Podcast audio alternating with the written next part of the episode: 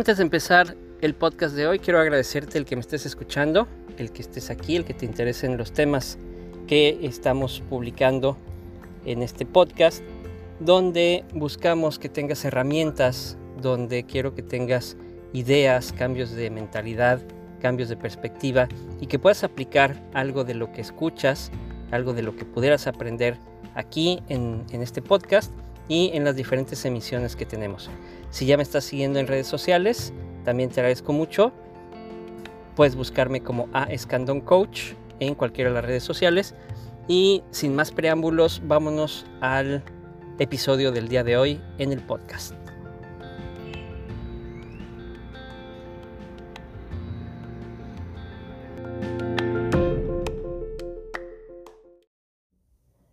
Una situación relacionada con el liderazgo y que ha cambiado a raíz de todo esto que ha sucedido en el 2020. El liderazgo de por sí ya no era lo que se contemplaba en el siglo pasado, ya no era solamente tener un cargo, tener un puesto y con eso ya eras un líder de un equipo, de una empresa, sino que requería mucha gestión humana, mucha gestión del talento, requería muchas actitudes y muchas habilidades que no se estaban dando entre personas que tenían ciertos cargos o ciertos privilegios en las empresas. Aunado a esto, la situación de la pandemia ha provocado que el trabajo remoto se convierta ya en algo habitual. Y es algo que llegó para quedarse, es algo que va a continuar por muchas razones, incluyendo los eh, cierres temporales o parciales de las empresas, incluyendo los beneficios que las mismas están viendo en relación a reducción de costos, en cuanto a traslado del personal, en cuanto a posibilidades de contagio, en fin, una serie de situaciones en las que aquellas empresas que realmente se estén adaptando y que estén llevando a cabo el home office o el trabajo en casa, les genera grandes beneficios.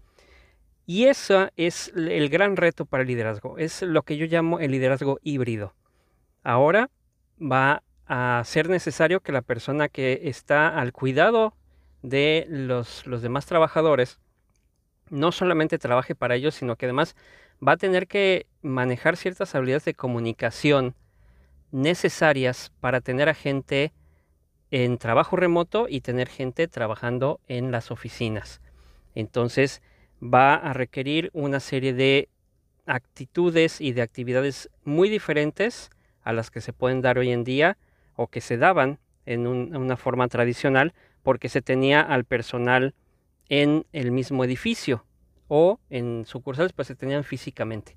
En esta ocasión pues la gente está trabajando desde su casa y los líderes no pueden estar yendo a la casa de cada uno a hacer eh, su trabajo eh, de apoyo o de supervisión. Y aquí es donde entra también algo muy importante que hay que considerar, evitar la microgerencia. Es eh, muy común que debido a esta situación, debido a que no estábamos preparados para esto, no se había tenido un proceso de desarrollo en el que los líderes, los encargados de las áreas, de los departamentos de las empresas, pudieran ir acomodando procesos para no manejar microgerencia, para no estar pidiendo a la gente que tenga un horario específico de trabajo y que tenga unas actividades muy específicas en determinados tiempos, eh, una serie de cosas que pueden obstaculizar y pueden presionar más aún a los trabajadores. Entonces, ¿qué es lo que se tiene que hacer en este sentido? Se tiene que trabajar sobre cuestiones que ya se venían haciendo en empresas líderes, aunque presencialmente, y ahora se aplican eh, muy favorablemente, eh, a distancia, como es el no manejar horarios, el que la gente no tenga un horario específico de trabajo, sino que se trabaje por objetivos, que se trabaje en base a resultados, en base a proyectos, en base a metas y no a horarios, no, no a tiempo sentados en, la silla o en la computadora. Eh, si las empresas están utilizando las conexiones a sus sistemas para ir contando el tiempo que la gente está trabajando, pues realmente no están haciendo bien las cosas. Eso es microgerencia y eso no va a funcionar. Hay que trabajar en base a metas, en base a resultados. Hay que tener eh, horarios libres y bueno, de ahí se irán dando una serie de cosas.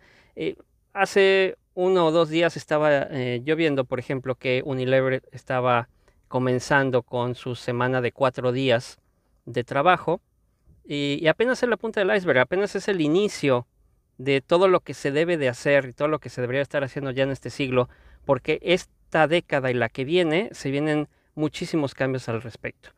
No solamente la semana de cuatro días es importante, el no tener horarios de trabajo también lo es, el trabajar en la oficina o de manera remota también lo es, el tener la libertad de tomar vacaciones ilimitadas, de que la gente pueda descansar más tiempo del que está contemplado en la ley y eso les permita estar más frescos, tener mayor creatividad, mejor iniciativa, estar mejor preparados para, para regresar a trabajar.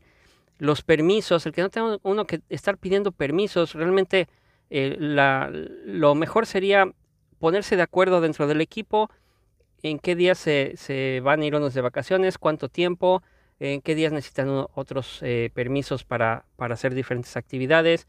Si hay una situación eh, repentina de emergencia, tampoco estar pidiendo documentos y permisos y autorizaciones. Todo eso ya es del siglo pasado. Todo eso ya se tiene que empezar a hacer a un lado porque las empresas líderes lo están haciendo y están demostrando que funciona. La comunicación, y aquí es donde volvemos al punto del liderazgo híbrido, la comunicación es sumamente importante. Ya eh, esta pandemia nos ha adelantado 5 o 10 años a lo que eh, debíamos estar haciendo o a lo que estaríamos haciendo dentro de ese tiempo. Entonces ya no es momento de estar eh, comunicándose como se venía haciendo. Y los líderes tienen que cambiar completamente su rol, tienen que cambiar sus estrategias, tienen que cambiar su forma de trabajar y de comunicarse con el personal y tienen que ser mucho más abiertos, tienen que ser mucho más eh, en, el sentido de escucharlos y de darse cuenta que el personal es el que tiene la solución en la mayoría de las cosas, no el escritorio, no los números, no las estadísticas, no las probabilidades.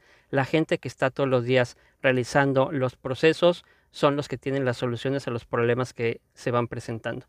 Y obviamente la parte de reclutamiento es muy importante porque desde ahí empieza toda eh, la secuencia en cuanto a la atracción de talento y en cuanto a la contratación de personas valiosas, de personas talentosas, de personas que tienen posibilidades de crecimiento, empezando por la gente de recursos humanos.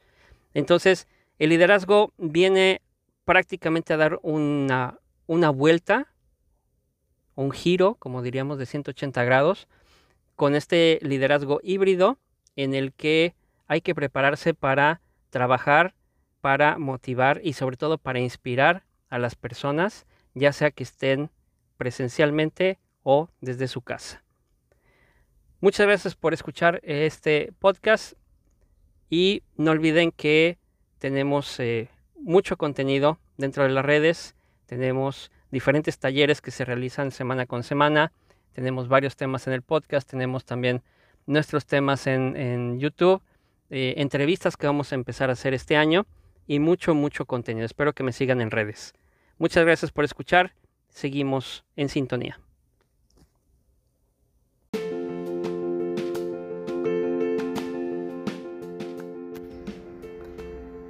Gracias por escuchar el podcast de hoy. Espero que te haya servido, espero que te haya dado algunas ideas, algunas herramientas y que lo puedas aplicar en tu negocio, en el plan de negocios que tengas para un futuro o en tu vida profesional. Sígueme en redes sociales a Escandón Coach y seguimos en sintonía.